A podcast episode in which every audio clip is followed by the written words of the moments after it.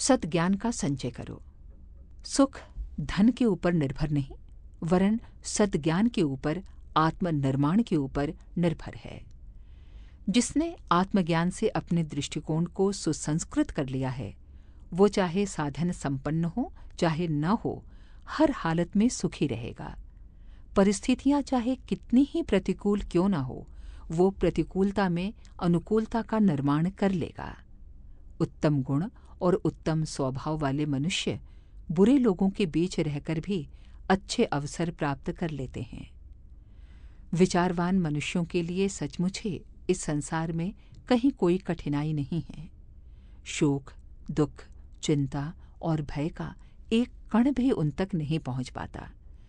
प्रत्येक दशा में वे प्रसन्नता, संतोष और सौभाग्य अनुभव करते रहते हैं। सद्ज्ञान द्वारा आत्मनिर्माण करने का लाभ, धन जमा करने के लाभ की अपेक्षा अनेक गुणा महत्वपूर्ण है। सचमुच, जो जितना ही ज्ञानवान है, वो उतना ही बड़ा धनी है।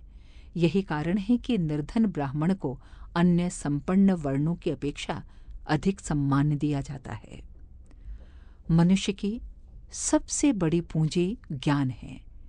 इसलिए वास्तविकता को समझो धन के पीछे रात दिन पागल रहने की अपेक्षा सतज्ञान का संचय करो।